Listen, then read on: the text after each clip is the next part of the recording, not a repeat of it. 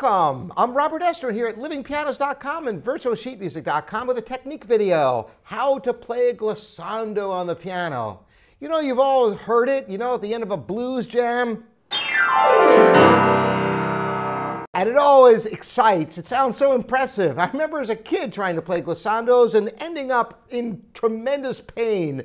So I'm going to show you how to play glissandos today painlessly. All right, so what is a glissando anyway? A glissando basically is a slide over all the keys.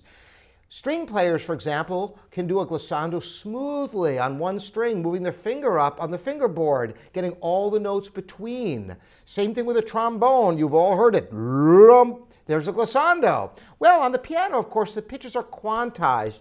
So it's almost like a fast scale passage, but it's not a precise fingered thing. It's just a glide with the hands over the keys. So how do you achieve this? Well, I'm going to show you. The secret is to get the angle straight up so you're not impacting your fingers at all.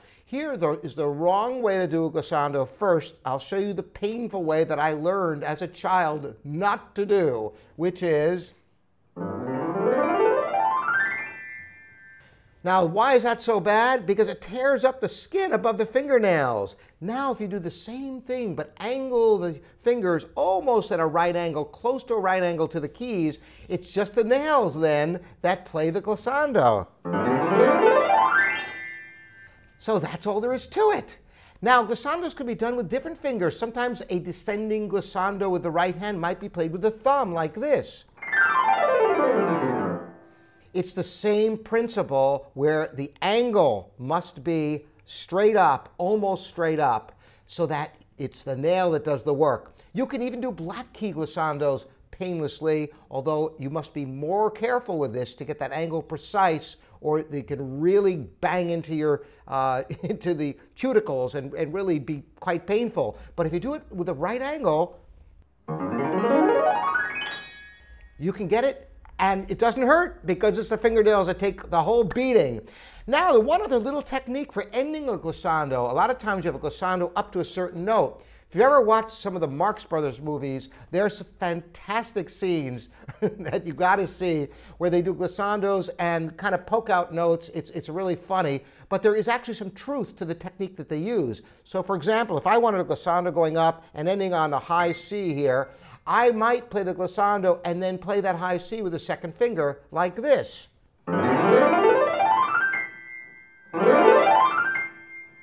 By using a different finger for the final note, you have a better chance of getting that last note. And even if you don't hit the very last couple of notes before the final note, it doesn't really matter. It just gives the effect. So to recap today, when playing glissandos, be sure the angle is almost perpendicular to the keys, so it's the nails that play the glissando. If you want to end precisely, you can use a different finger for the ending note on glissando. As long as you follow those rules, you should be glissando pain-free. Thanks for joining me, Robert Estrin here at livingpianos.com and virtualsheetmusic.com. Look forward to seeing you next time.